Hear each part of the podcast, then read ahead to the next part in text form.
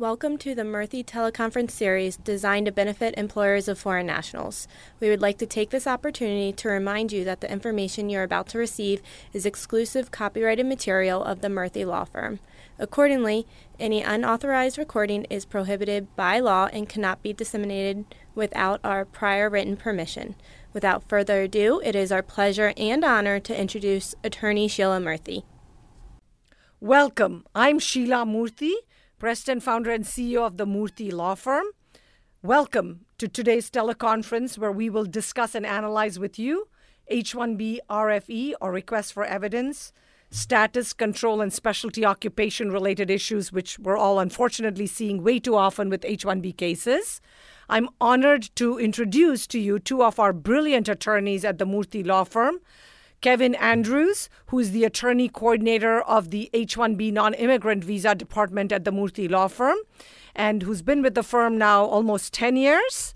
Uh, and uh, TJ Sashi, who we always call as TJ, another brilliant, smart, knowledgeable attorney who's been with the firm close to 10 years, seven or eight years at this point. Um, and we are going to analyze and discuss sort of a quick overview and background about trends that we are seeing with requests uh, of for evidence or RFEs on H-1B cases that are being filed. So, as you know, USCIS is currently processing H-1B cap cases that they received in the recent past, since April 1st of this year.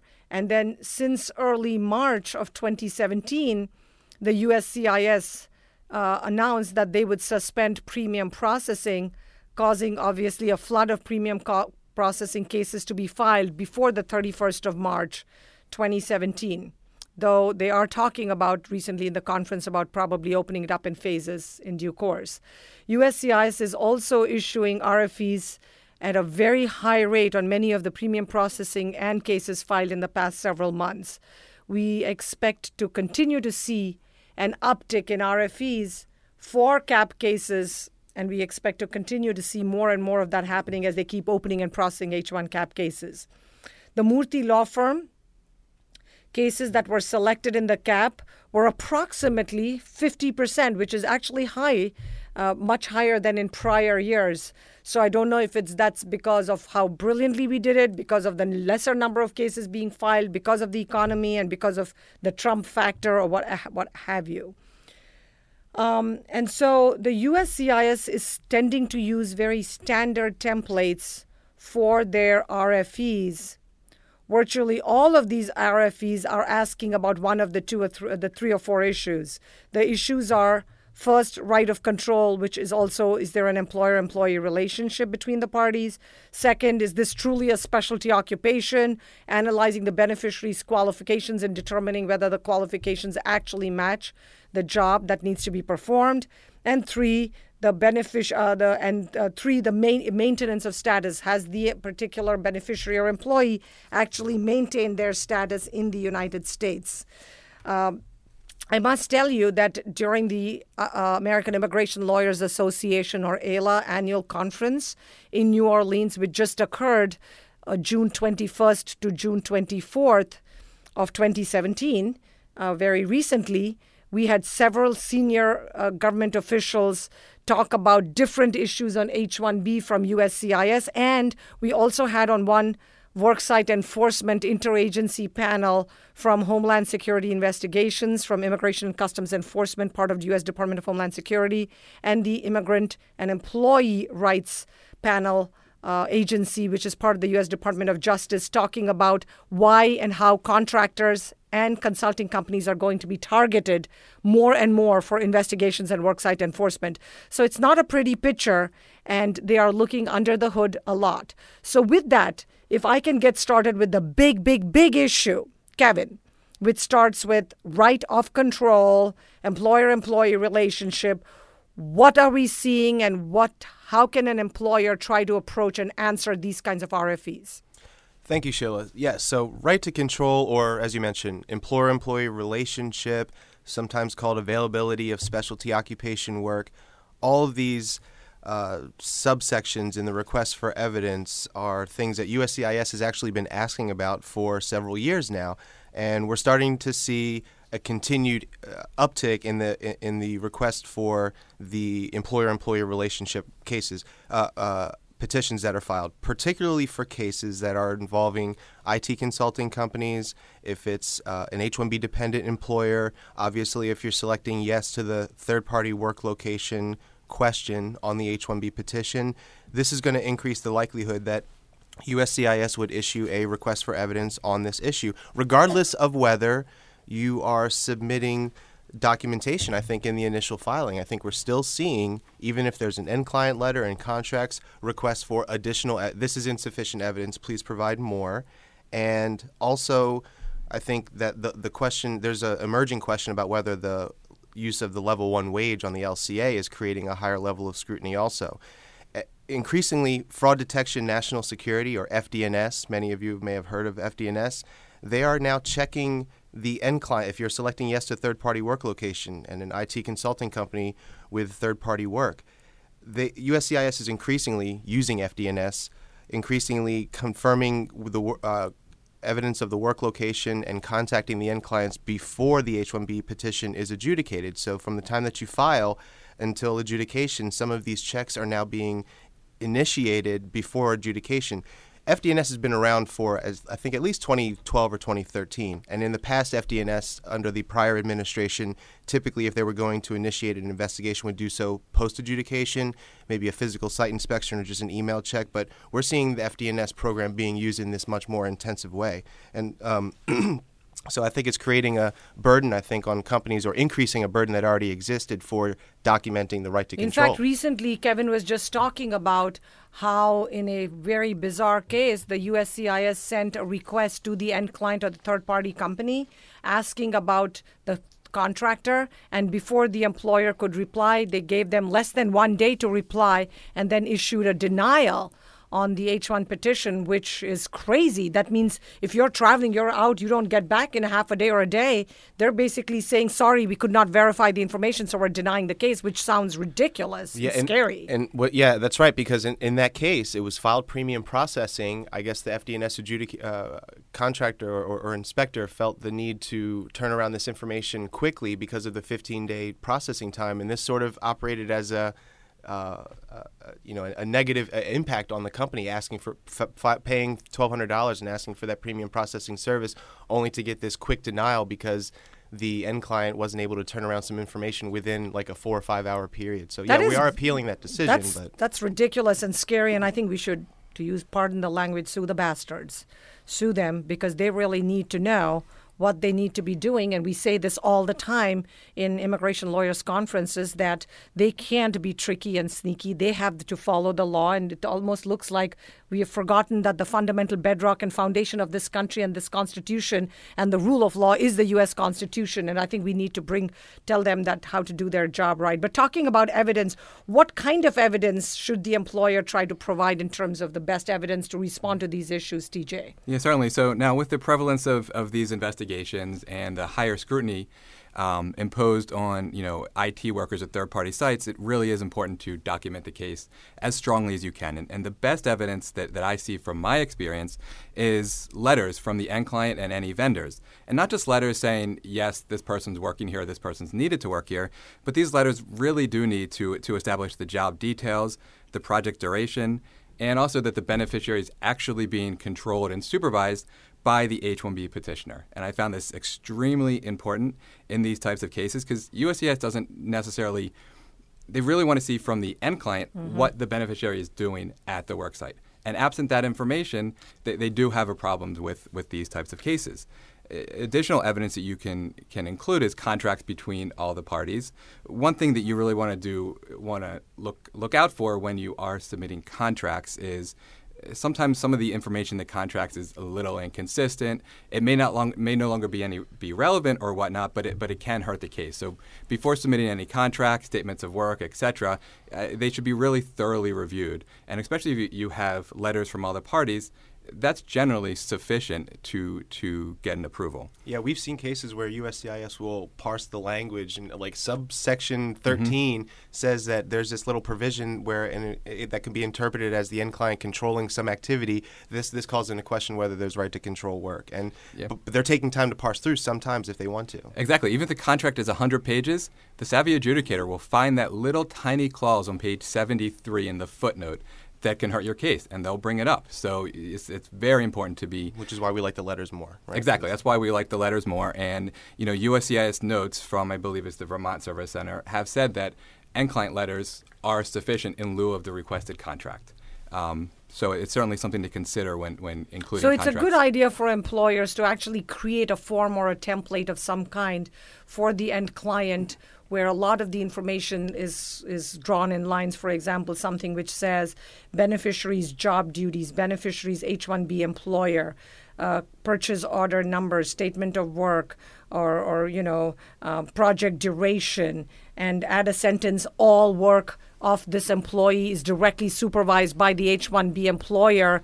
We are simply the third party vendor client where the work is being performed. We do not mo- monitor the day to day operations because all hiring, firing, and all relevant and important decisions pertaining to this employee is done directly by the employee's direct employer. Something like that, if we could create or the company could create this and send it to your clients, that would take care of hopefully compl- dotting all the I's and crossing all the T's because otherwise, when you just tell the end client do something, they'll say, sorry, first of all, we don't have a process and a system. Our HR won't let us. The reason we have, and we work with H1 consulting companies, is so we don't have to deal with a whole bunch of HR, um, you know, jump through a bunch of hoops. So by making their life easier, by holding their hand, by working with a law firm such as the Murthy Law Firm, hopefully we can guide you and help you with some of that stuff. You know, Sheila, I think uh, I, I, agree with all that 100%. I, I think what a, a, lot of my clients uh, try to proactively do, if they can, is to try and figure out what they can get and when they can get it. Sometimes they can just get very minimal information, only up front, and that's it. Other like a cli- simple email confirming. Email, right? Mm-hmm. Something like that. Other clients are saying, "Look, we will give you something if you need it. Show us an RFE, and we will give you a letter." And, and so I think just communicating up front, maybe what some expectations are. I found a lot of my clients can help. It, it can just help them navigate their their business and uh, relationships while also complying with immigration law at the bare minimum, I think if you can't get any of this stuff, mm-hmm. really, this the new USCIS is really, like I said, with FDNS contacting pre-adjudication. They need some kind of proof of life from the end client, or else they're going to deny the case. If you have, uh, you know, RFE responses, sometimes I'm writing, we don't have anything from the end client, but the client, my client, the petitioner, knows somebody at the end client with a name, contact number, hopefully job title and te- uh, uh, email, and if FDNS or USCIS were to contact that person, that person would have some information about who's working, what who their employer is, all these details that we've been talking about. And in the RFE, I'm writing and inviting almost FDNS to contact this person and check, and they will tell. And because their manual says that they're supposed to exhaust these resources before issuing RFEs, because it would otherwise be a waste of resources. Clearly, they're doing it, and so I think the critical thing is just to make sure that all that communication is up front. Uh, uh this isn't a criminal trial. They don't need to prove hearsay and, and testimony that's from the uh, the petitioner, the employer saying this is the client uh, end client uh, person who knows this information. You can contact him or her. I think that is good enough. It should be good enough for the standard of proof that we're dealing with. Thank you, Kevin. And you know, as, as sort of Kevin alluded to a little bit, even in the worst case scenario, if the end client where the work is being performed says, according to our company policies, we are not allowed to share any of these details or this information. I think that's a, a that's a strong inference that it exists. That that's a potential. That's at least that means that there are contracts that exist, but overall, and whether they can give details about that now, maybe there's ways, as I said, if the mid vendor or the client that's directly that has the agreement with them provide a copy of the confidential agreement by Xing out confidential information or a summary of the purchase order saying, here's the contract with the uh, the the, the third end client confirming that we do have a, a relationship of some kind, a contractual relationship of some kind. So there's ways to look at it. We know that post Trump, post January of 2017, they are looking much more carefully under the hood. And so uh, whether that's going to result in greater number of denials under the Buy American, Hire American policy, where H-1Bs are being scrutinized, and there's now a new committee that's going to focus on H-1B workers that they have said that President Trump has actually asked to create a separate committee to look at all of H-1B related issues and what that's going to result in. We don't know, but that process is still undergoing at this point. Next, jumping from the entire issue of employer employee relationship and right of control, the second big, big issue is specialty occupation. You know, the qualifications of the person. Is this job truly as complex and as sophisticated as is required for an H 1B petition approval?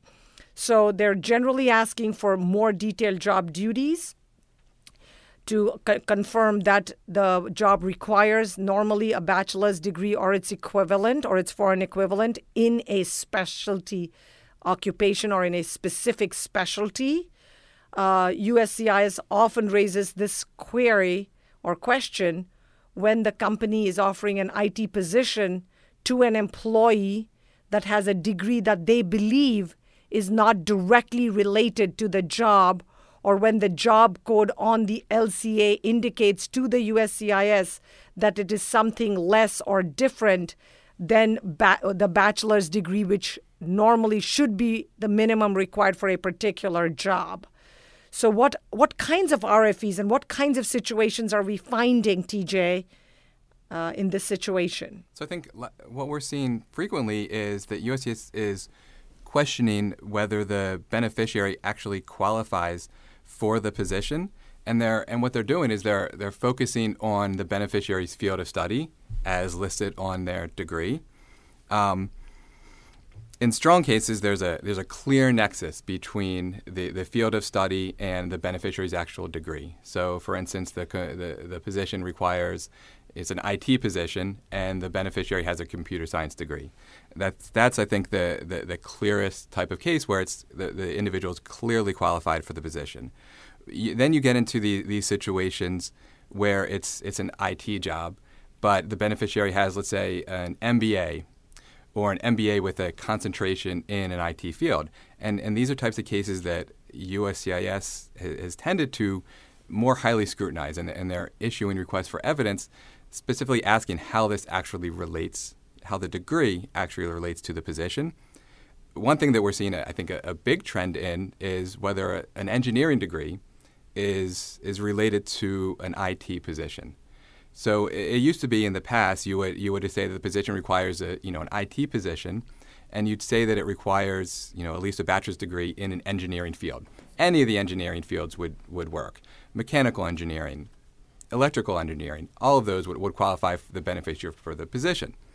But now what we're seeing is, is when, when you state that as the requirement, USCIS coming back and saying, no, no, sorry, mechanical engineering, that does not relate to to this IT position. We used to see them even 10, 15, 20 years ago, but it's sort of becoming more of a reason, I think, now, more and more, where they keep kind of looking, scrutinizing you under the magnifying glass. And I've even seen scrutiny of electronics engineering, mm-hmm. where you have to get expert testimony from a professor about how electronics engineering and that sort of thing is sort of the, the, the foundation or the grandfather of this other uh, computer science work that, that the individual is doing, and really parse out coursework and mm-hmm. say how it's exactly. relevant to, to the job, like uh, course by course on their on, exactly. on their transcript. So that, I think that goes into the, the, the, type of evidence that you can submit when you when you do get these these types of RFEs.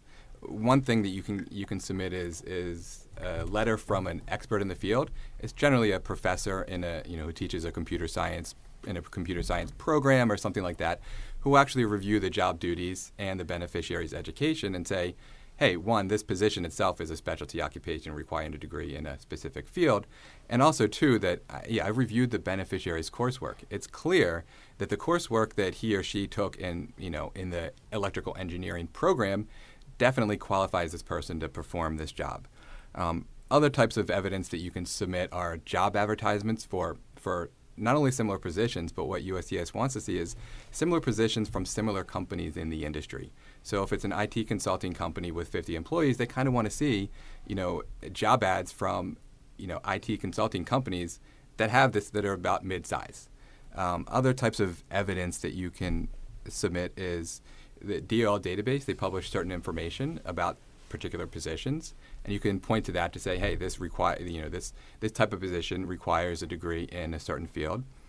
One thing that I find is really helpful, and Kevin kind of uh, So would we do that in our firm? Would we go help the clients? Would how, what what would what would a good law firm Wha- do for you to help so you? what we do is we we you know we visit the DOL database, the Occupational Outlook Handbook, the ONET, and we pull the what they say is required for the job, what type of degree is required for the job, and then we, we use that in, in an RFE response. Along with, I think you were going to mention about the expert testimony, because saying how that corro- is corroborated with everything from DOL and all that stuff.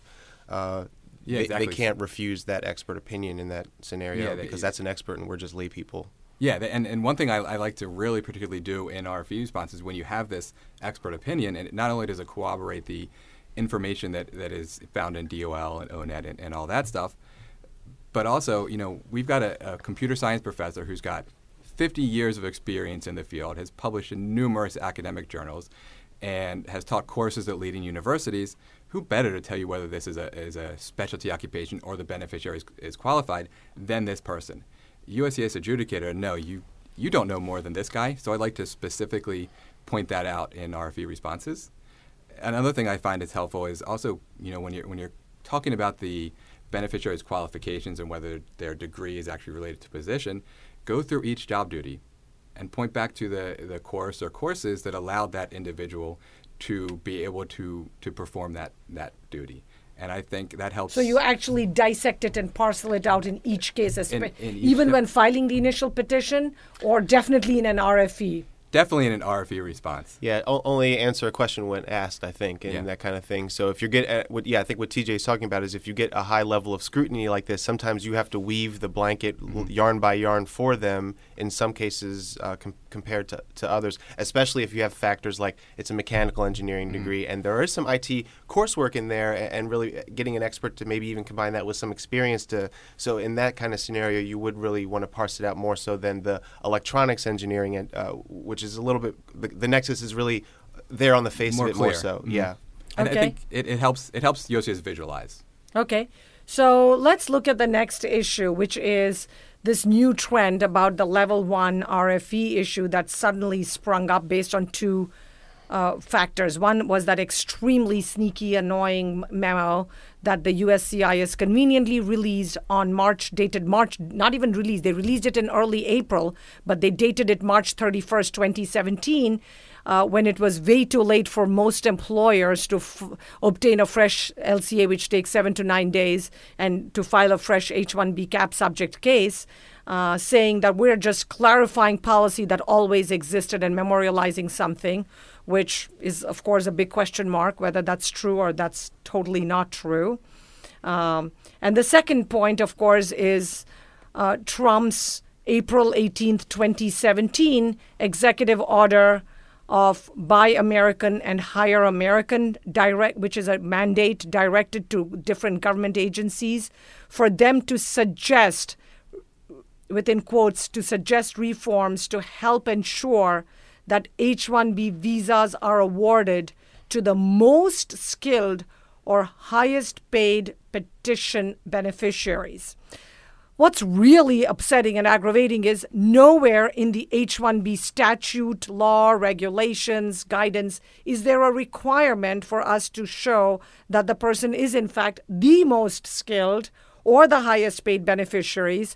And I have a feeling that this whole memo and all this thing is sort of trying to be intertwined with this new sort of post Trump uh, era sort of factors. So, Kevin, if I can have you analyze, dissect a little bit more and sort of try to respond to employer concerns on these issues. Yeah, absolutely. So uh, everything that TJ had been mentioning about specialty occupation, this is introducing maybe a new dimension to that. Up until now, what we've really been talking about with specialty occupation is explaining how the job is sophisticated and complex, and these are the kinds of duties that you could only learn uh, uh, uh, with an academic background with a bachelor's in a, p- a particular field of study now what USCIS is saying, and it seems to align with the things that you were talking about with the Trump executive order and the policy memo that says that came out the day before the cap season, you know, uh, w- was done, basically, that says an entry-level computer programmer position would not quote generally qualify as a position in a specialty occupation. So what they're calling into question is whether that particular occupational code could even qualify as a job that normally requires a bachelor's degree in a specific specialty. I think that, th- what's something that's more alarming is another uh, line in that memo. It's actually a footnote. And the footnote says this it says that officers, USCIS officers, are reminded that, quote, USCIS must determine whether the attestations of the LCA, the content on the LCA, correspond and support the H 1B petition. Accordingly, USCIS officers must also review the LCA to ensure that the wage level designated by the petitioner corresponds to the proffered position. If a petitioner designates a position as a level one entry level position, for example, such an assertion will likely contradict a claim that the proffered position is particularly complex, specialized, or unique compared to other positions other positions within the same occupation. I think this is really alarming language. It's saying that the use of level 1 is uh, a sort of determination that the job can't be that complex or sophisticated. So it's creating this like Goldilocks position between being too sophisticated for level one, but not being sophisticated enough to be determined as a specialty occupation. I, I, I myself, I, I have a couple of these RFEs where I'm seeing this as a second RFE issued in some cases. First RFE is why is this a specialty occupation? Here's why it's so complex and sophisticated. And then the second RFE comes back and says, ah, well, these yes, it's very sophisticated. Thank you for clarifying that. But according to the Department of Labor guidance, and they cite this to this thing, and I think misinterpret it uh, from 2009, that says level one is defined as a beginning level, quote, beginning level employees who only have a basic understanding of the occupation. The DOL guidance also says that level one is uh, for employees whose work, quote, work is closely monitored and reviewed for accuracy. And so, if the beneficiary is working at a third party work location, USCIS uh, can make this claim that, well, it's not clear how this person is, quote, closely monitored and reviewed for accuracy, because that's what level one is, and that's what you selected on the, on the LCA. So, I think this is just a, a new environment where we kind of have to look at these job duties in a more uh, qualitative way to make sure that they're presented in at that in that Goldilocks kind of uh, uh, position. It's just a new analysis that I don't think was really something that was a requirement before Buy American Hire American and this memo came out. Um, also, it's a consideration of well, you know, if it's off-site work, if it requires a lot of decision making, if it's more than just a basic understanding of the job that's required in this new market, how USCIS is treating it, the new USCIS is treating it. Do we need to uh, make sure that the wage level corresponds to the level of responsibility that's required as interpreted by the new USCIS. Uh, having said that, I, and I know Sheila agrees, and probably most of us agree, I think this is a, not a correct interpretation uh, of this memo. It's just uh, when, when, you see language repeated more than once, it's it's an indication of a trend because it's a boilerplate that more than one adjudicator has, um, and it seems to align with things that go all the way up you know, policy level with USCIS with the memo, president, uh, executive level, all the way with the president and the executive order specifically saying, like you said, Sheila, that H-1B should be more of a merit base as opposed to meeting a minimum requirement. So and that alarming. is fine if they want to do that, but they would have to actually go to Congress, exactly. to legislature to change the law. Mr. Trump can't be trumpeting around town saying, I'm going to change the rule because I am the executive and I have the right to determine when to bring in foreign nationals for na- terrorist or security reasons. That certainly is his prerogative, but this is not, this is an economic, business, H 1B issue. The law, the Congress, the statute has four criteria to satisfy when is a job considered an H 1B specialty occupation. Most of you on this conference call hopefully are familiar with what is a definition of an H 1, what does the statute and what do the regulations say is an H 1B position and whether it's level one, for example, a lawyer, an engineer, a doctor, a level one lawyer cannot do the job without not just a bachelor's degree, but a bachelor's followed by a JD degree and a bar admission. So, for the government to say, oh, level one means this lawyer is very low level, doesn't know everything, we have to basically guide them, hence, it's not an H 1B specialty occupation. Sorry, that's not the way the law is. I think if we file a lawsuit, we whether we file an individual lawsuit in appropriate cases, a class action lawsuit, whether this level one becomes an ongoing is- issue, I think we need to hold the government's feet to the fire and make sure that they cannot change the rules of the game in the middle of the game just to suit them and a person that doesn't understand how the law and the constitution and the balance of powers works under the in the US legal system. As you can see, I'm quite feisty about this whole issue. Okay, so the next really big hot topic or the issue that they keep raising in RFEs is about the person's, the beneficiary, the employee's maintenance of valid non immigrant status in the United States so that the USCIS can decide whether or not to approve the person's change of status or extension of status in the US. It's obviously a little bit more complicated when you're changing status as opposed to extending your status. For example, if you're changing or transitioning from an F1 full time student visa to an H1B, either part time or full time, etc. And when a student attends school as an F1 student, there's a particular type of training called the curricular practical training, which many of you probably are aware of, where the student can engage in a type of work authorization directly connected with the course of study or the education. So, with that, let me ask TJ mm-hmm. to please sort of discuss this a little bit and what does CPT mean? Sure, sure. So, CPT is essentially um, work that's during the program of study. It's not like after the program of study, like OPT or something like that. And it's it's defined as an al- alternative work study, internship, cooperative education, or any other type of required internship or practicum that is offered by sponsoring employers through agreements with the particular school. And this OP, this CPT needs to be directly related to the field of study and an integral part of the established curriculum at the school. And and what does an integral part of the established curriculum mean? It's it means that the the CPT is either for credit or it's actually required by the course of study. So sometimes the course of study will require you to do this type of internship, and that would be something that would be considered integral.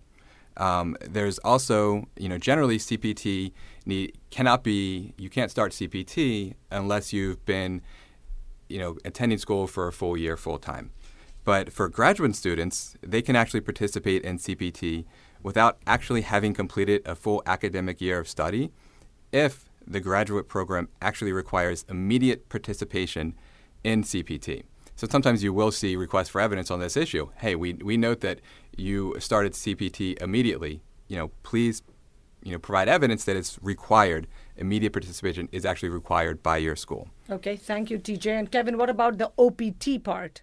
Or um, let's continue CPT and then. Oh, right. Well, yeah, I just want to say something about the CPT part of it because uh, the the confusion I think that happens here. You know, we see a lot of these during during cap season because one of the you know F1 to H1B uh, transition is happening for a lot of folks during the H1B cap season, and sometime at some point while in F1 status, someone may have been working in CPT, immediate participation, and get, like you said, the RFE that's asking about this. The student that's now the H, uh, trying to be the H1B beneficiary in this case is saying, well, why is this a problem? The school approved it, and I think what we've what we've seen is that there there are some some schools that. Um, are uh, maybe a little bit more liberal in their mm-hmm. application of the what's immediate uh, requirement uh, or, or, why some, sometimes it's required for the curriculum.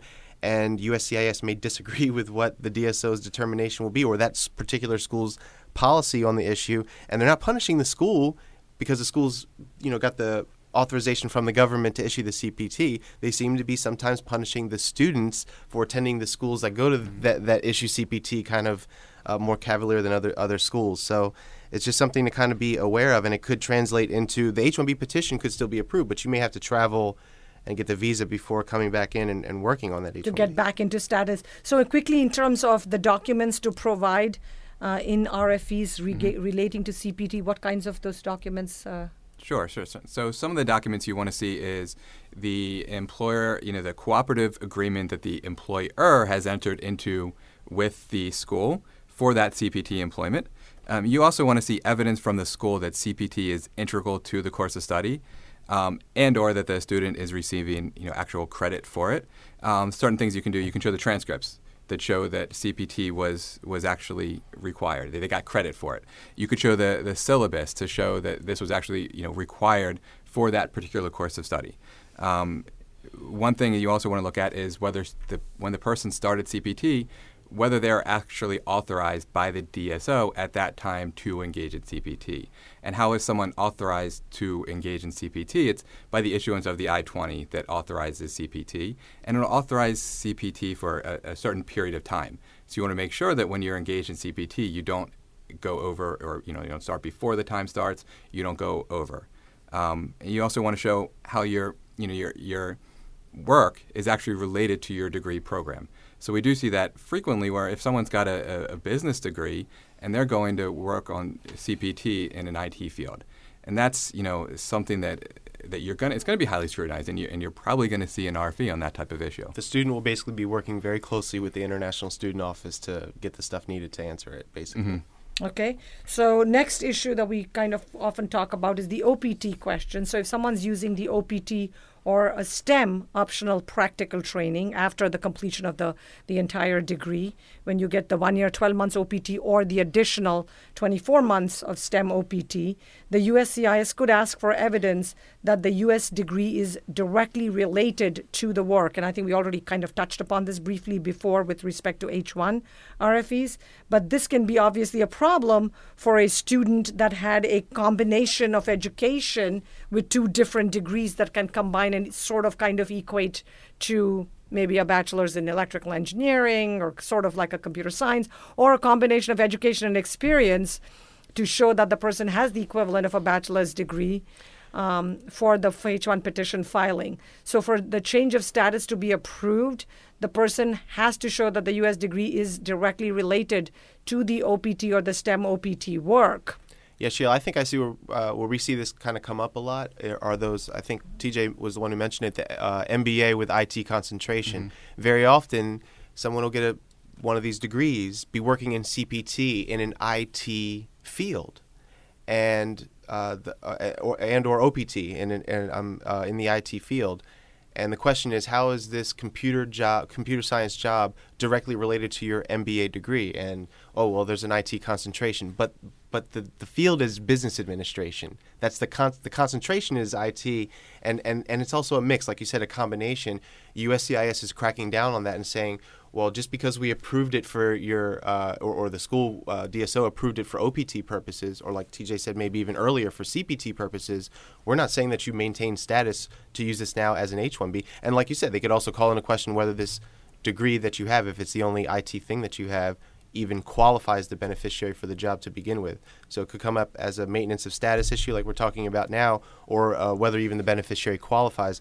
But I think the main place we see this is like an MBA with an IT concentration or something similar to that kind of uh, situation. So the student would basically, or the employee would immediately have to stop working, travel abroad, pick up the visa stamp. Once USCIS made a, a finding that it was like right, not approving not the extension, mm-hmm. even if the petition is approved without that, they would just go abroad, come back, get the new visa stamp, and get back into H1 status in the U.S. Okay, right. so I know we're close to 40 minutes, and we try to wrap up in around 45 minutes, so we're very cognizant of everybody's time uh, with respect to uh, middle of the day. If Go I ahead. could just mention, uh, it was something that I just kind of thought about just because we were talking about maintenance of status. And just one thing I wanted to mention, just really super quickly, because it comes up a lot in practice, is uh, when people are filing amendments. That's another thing about maintenance of status. Increasingly, we're seeing that USCIS is cracking down on if somebody moves to a new work location prior to the filing of the amendment, and that chronology, uh, that sequence of events happening in that order is becoming problematic. Again, this change, the extension of status could be denied, so the petition could still be approved for consular processing. So that's an issue that I think employers just kind of be, need to be made aware of that filing an amendment after the change has occurred is technically too late, and USCIS is seeing it more and more, especially with these FDNS calls and emails and stuff. Again, pre-adjudication. Yeah.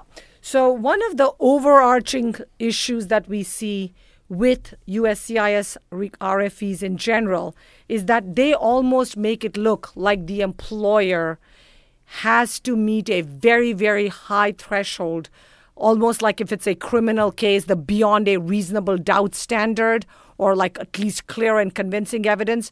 But in fact, in a civil case, in a U.S. immigration law filing type of case, the legal standard of proof is not beyond a reasonable doubt. It's not clear and convincing. It's just known as the preponderance standard. So I'm going to ask TJ to explain what the preponderance standard is. And so when you, as an employer, if you hire a Murthy law firm or some good lawyer, or you have your own internal legal in house counsel, that focuses on immigration law, hopefully they will know how to respond to the government and not just buckle under, put your tail between your legs and say, okay, get me a denial, I'll file. No, fight it. Because majority of cases when you fight, you can actually win them. Even in this climate, we need to absolutely fight and challenge the government when they are doing something wrong. So what's the standard, TJ? So the, the standard is, is really just that it's more likely than not. So, for instance, if you know if you're, you're questioning whether the position is a specialty occupation, well, the, I'm the adjudicator. Uh, it doesn't really seem like it. It may not seem like it, but it also may seem like it. Mm-hmm. it is a mm-hmm. specialty occupation requiring this degree. Then, then technically that has met the standard of proof. It's got to be at least 51%, or, or I think more particularly 50.00001%. If it's just a tiny bit more likely than not, then, then that case should be approved. And I think what we're seeing in practice, though, is that they're, they're really holding petitioners to a much higher standard than that. Um, you really need to pro- you know prove much more than that, and that's what I'm seeing it's in, worth in these reminding cases. them. It's a constant yeah. reminder worth reminding. Yeah, and sometimes I think that just go they just they, they, they read that section it just goes over their head and they just you know don't really pay much attention to it, and you know but they're, they're not allowed to specifically just dismiss the evidence that that's provided without specifically explaining why it is insufficient. Um, sometimes you'll see in, in RFEs or even denials, well, they just gloss over what was provided. That you know you you provided extremely detailed duties and they're coming back and saying these details, these, duties are very generic. We can't tell what the person actually does, and I, think part of that is also because they're they're working off of templates, um, so they're not really necessarily always reviewing all of the evidence that's been provided, and and even when they do, they need to provide specific explanations as to why that evidence provided is not sufficient. So lots of times in you know RFE responses, we'll specifically tell them, hey, you just said that you just gave this generic reason why the evidence is, isn't sufficient. This doesn't allow us an opportunity to actually substantively respond to that issue. So you know you're really required. U.S. is, is required to do this, and we're seeing frequently that they're they're not. Um, in, addition, sometimes we see, and I think Kevin, you may have had something like this recently, where you know they're just saying, you know, the mere representation of the petitioner is, is, not sufficient. I think your case may have been a third party or, or something to that effect. Yeah, that was a really um, interesting um, one. But but in fact, like you know, testimony from the petitioner signed under oath is actually evidence. good evidence. It's actually evidence, and that can help it meet that 51% standard. But but lots of times we're seeing so they them, would say, oh, mere self-sovereign statements signed by the employer should not be sufficient evidence. Well, no, it is under the yeah. b- b- b- preponderance standard. Officer, you have to give it the weight. Tell us why you're not looking at it. Tell us why, because you can't just act like it's some kind of you know autocracy, uh, dictatorship where yeah this is our standard and we're not going to follow what the law says. Okay, uh, next, what about the STEM um, the, the the time frames you have? Yeah, just here? some other strategic considerations real quickly here. Um, usually with an RFE, uh, it provides 87 days to respond, and I think it's worth just reminding folks that just because that, that, may seem like a long time, but a lot of these issues require some thinking and and, and soft asking maybe of, of, of end clients, and it's important to uh, start dealing with the problem sooner rather than later because it's it becomes more and more difficult when there's only 30 days left and then 15 days left and then four days left to be mm-hmm trying to uh, uh, get get a response. Uh, if the if it's a notice of intent to deny, which is something that can come up, that only gives you 30 days to respond. So. Uh, act quickly as soon as you receive either of these kinds of correspondence from USCIS. Okay, so as we're in the last stretch, trying to wrap up within the 45 minutes, gap gap related issues. Most of you are aware that the student, once they file the petition, uh, if their status expires, um, after April 1st, but before October thir- uh, 1st, when the case is actually processed, they would be able to stay here and keep working. But if the student's case is either denied, withdrawn, not selected in the lottery, then the student actually only gets a 60 day grace period. Um, if the student has OPT and was working on the CAP status, the student must stop working from the within 10 days after the denial or the withdrawal of the H1 petition. What about H-STEM extensions? So, so STEM extensions are for students who have a degree in a science, technology, engineering, or math field, and they used to be able to get, you know, a 17-month additional extension of their OPT work authorization. But recently, that has been increased to actually 24 months, so two full years. And the, the benefit of this is if, if an individual is not selected in the H 1B cap, they can stay here and continue to work pursuant to that STEM extension and get another shot at the cap during the next year. Okay. And, and another thing to, to be aware of is when you're filing these change of status requests, and if there are issues with your CPT, if they find issues with your, your STEM extension or your OPT, that if they find that you did not maintain your status, they'll make a finding that you have violated your status. And, and at that point, you'll lose your CPT, your OPT, your STEM extension, whatever it may be. And you would be essentially in the United States in violation of the law and also unlawfully present. Yeah. So I, th- I think one thing to take in consideration when responding to an RFE, if the RFE has an issue in regards to you know maintenance of F1 status or CPT, and also some other issue, have, th- have, a lawyer read the language. I think to yeah. know whether it's what, what kind of consequence. Because just because it's denied doesn't mean you know the, the, the consequences could be more or less uh, than you think they really are. Yeah, and, and I think also another thing to take in consideration is if you know if if you're you're concerned about losing your CPT or OPT in an RFE response, instead withdraw your request for the actual status benefit. Because if it's if it's ultimately denied and the H-1B itself is also denied, then you've got nothing to fall back on. So that's also something a, a strategy, strategy. To, to, to take into consideration. Well, so as you can see, there's lots of smart, brilliant lawyers and different viewpoints and interpretations on how to juggle the different options for you as an employer, trying to hire qualified um, skilled workers in a, in an economy when unemployment is at an all-time historic low that we've never seen in practically decades, certainly after the Great Recession. Uh, we are, and I'm sure all of you are hearing about greater scrutiny with respect to H1 cases, RFEs, possible denials if you don't plan and strategize and really figure out how to respond properly, especially for those with the employer vendor client EVC model. We're seeing a lot of investigations, site visits, uh, internal compliance is so much like what they say prevention is always cheaper than cure. Try to do something where you can save money in the long run particularly with respect to your company's I 9 forms, keeping your public access files. Don't mix up, for example, your H 1 petition files for the employee with your other public access documents because that's like a red flag right away, too. And you're giving unnecessary additional information to the investigator, which can open up a whole host of problems and open the Pandora's box for you, your company, and your employees.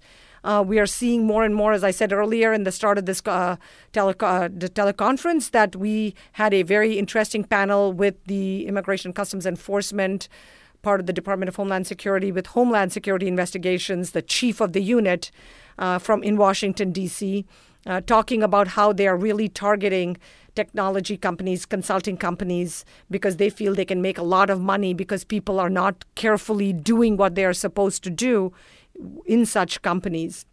So plan how to discuss with your front desk receptionist or your front desk people not to get panicky if somebody knocks on their door if there are potential problems if someone comes with a uniform and a badge and says show me all your documents re- re- remember contact your lawyer ask for some additional time um, make ask sure identification. ask for identification. Ask for the name of the officer. Ask which unit and which office they're s- scheduled to get information from them, and tell them that you have an company attorney, a law firm, a lawyer uh, that deals with these issues and who needs to be present because you almost always have the right to counsel in most cases. And most important, avoid panic both with your front desk receptionist and with your employees because if the word gets around that you're being investigated as an employer, that's going to add additional panic, and some of your employees may leave the sinking ship.